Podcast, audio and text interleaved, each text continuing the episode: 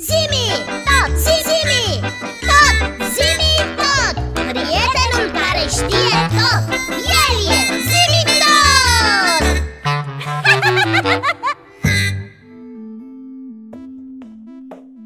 Piții, Da, am citit undeva despre faptul că pe vremuri, pe pământ, existau nave cu pânze. știu, se numeau corăbii. Eu credeam că erau nave spațiale care se deplasau cu ajutorul pânzelor. Dar îmi dau seama că nu se poate pentru că în spațiul cosmic nu există aer. Și deci nici curenții de aer care ar face posibilă folosirea pânzelor. Logic. Înseamnă că navele cu pânze care se deplasau pe apă erau corăbile, nu-i așa? Așa este Corăbile, ca și alte tipuri de embarcațiuni Au fost folosite oriunde era apă, mare, ocean, fluviu sau râu.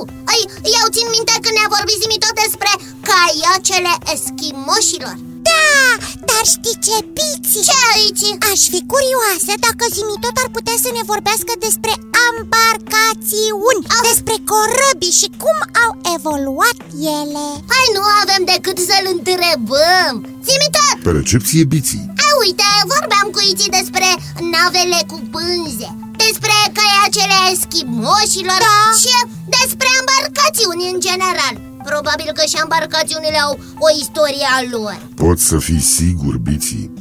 E adevărat, câte ceva mai știm și noi Dar știi ce, Zimi? Am vrea, dacă se poate, să ne spui mai multe. De acord, biții. Inițiez secvența de căutare. Oh, o istorie întreagă, biții, foarte multe informații. Ah. Diferite caracteristici, funcție de zona geografică, de perioada de timp și chiar de cultura diferitelor popoare. Zimi, Da, Iții? spune-ne doar așa, în linii mari. În linii mari, nu e neapărat nevoie să devenim experți. Oriunde există apă, fie ea ocean, mare, fluviu, râu sau lac, acolo s-a dezvoltat și meșteșugul construirii și folosirii embarcațiunilor. Istoria ne relatează despre vechi civilizații, a căror faimă s-a păstrat datorită măestriei cu care construiau și navigau cu bărcile, spre exemplu civilizația feniciană.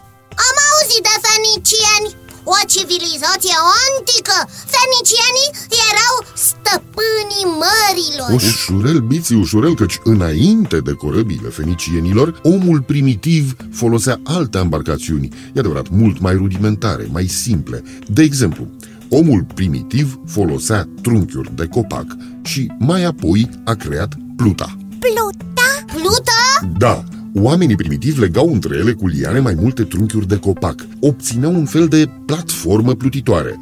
Apoi, omul primitiv a inventat luntrea dintr-un singur trunchi, Adică un fel de plută mai simplă? Nu, Ah. din potrivă, procesul de fabricare era mai complicat. Se alegea un trunchi de copac, ceva mai gros. Acesta era scobit cu ajutorul uneltelor de piatră sau cu ajutorul focului și se obținea ceea ce noi numim astăzi monoxilă, adică luntrea dintr-un singur trunchi. Și cum se deplasau cu ele? Cum le puneau în mișcare? La început foloseau niște bețe lungi cu care puteau ajunge pe fundul apei și se sprijineau în aceste bețe, dar acest lucru funcționa numai în apele puțin adânci, așa că a fost necesară inventarea vâslei. Uia, deci nu există un singur inventator al bărcii Te Aha, iarăși egiptenii Iarăși egiptenii biții. Vechii egipteni foloseau ca embarcațiuni individuale niște coșuri împletite din trestie, de formă rotundă, iar anumite triburi din Polinezia, pentru a pluti pe distanțe scurte, foloseau burdufuri din piele de bivol umplute cu aer. Un fel de bărci gonflabile Exact ca saltelele pe care oamenii le iau acum la mare Exact, Iții, așa este. Și vasele cu pânze Aici nu se poate vorbi cu precizie de un inventator anume. De exemplu, grecii și apoi romanii și-au construit vase cu pânze cucerind Marea Mediterană.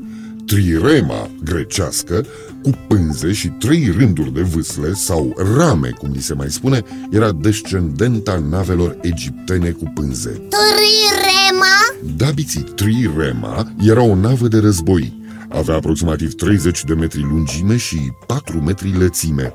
Avea în partea din față un pinten de metal cu care intra direct în corăbile inamice și le spărgea.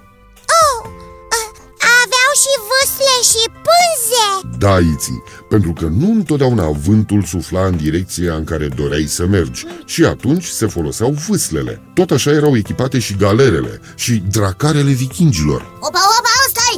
Chiar voiam să te întreb de vikingi Ei, biții, cei mai iscusiți navigatori ai tuturor timpurilor, vikingii, au fost de asemenea, și mai mult decât orice, comercianți și navigatori fantastici, care începând cu anul 793, data primei incursiuni în Anglia, și până în 1066, au parcurs tot Occidentul, până la Constantinopol.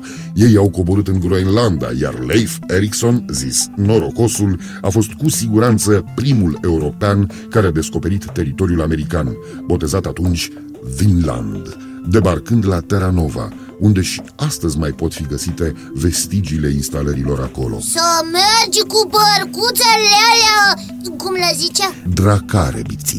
Așa, cu dracarele, o asemenea distanțe Tei, ce curajoși Curajoși și foarte temuți în același timp, biții. Erau un popor de războinici. Și pe urmă și pe urmă Să trecem în evul mediu. Așa Când inventatorii anonimi construiesc nave din ce în ce mai mari, atât vase de război cât și comerciale. Meșteri portughezi, spanioli, englezi, olandezi au început să proiecteze și să construiască nave mari și perfecționate cu care se vor realiza mari călătorii și explorări ale navigatorilor Bartolomeu Diaz, Vasco da Gama, Cristofor Columb, Fernando Magellan. Aha, înconjur al lumii Mă bucur să văd că ați ținut minte. Era vorba despre Victoria, nava lui Magellan, prima navă care a făcut ocolul pământului. Nave cu pânze, corăbii mm, Ce-mi place Da, biții, dar acum vă voi vorbi de a treia mare etapă din istoria navelor și navigației. Etapa care începe undeva prin secolul al XVIII-lea. Cu propulsie mecanică. Începe să domnească aburul. Ramele și vâslele devin istorie. Aha! Ha, ha, ha, ha! Daiții, evoluție! De acum, vapoarele cu abur au împânzit lumea, având dimensiuni despre care se credea că erau imposibil de atins, unele depășind 100 de metri lungime. Vapoarele și mai noi au început să folosească drept mijloc de propulsie motorul pe motorină. Apoi au apărut la unele nave de suprafață, dar mai ales la submarine, reactoarele nucleare.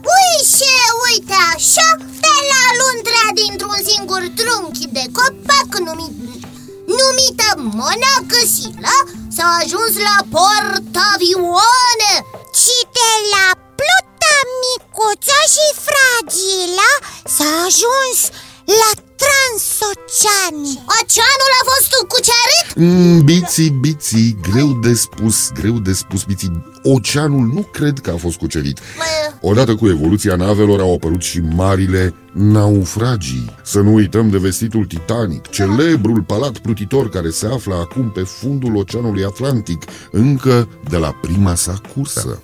ai de dreptate, zi tot Și totuși, acest lucru nu i-a împiedicat pe oameni să continue Justiții, dar eu nu mai pot continua. De ce? Acumulatorii mei sunt din nou pe sfârșit, așa că va trebui să mă retrag. mm, Vă spun la revedere, Iții, la revedere, Biții, la revedere, copii. Sper că v-a plăcut scurta istorie pe care v-am prezentat-o astăzi.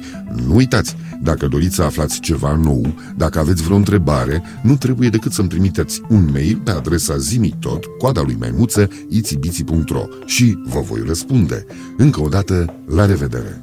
La revedere, zi tot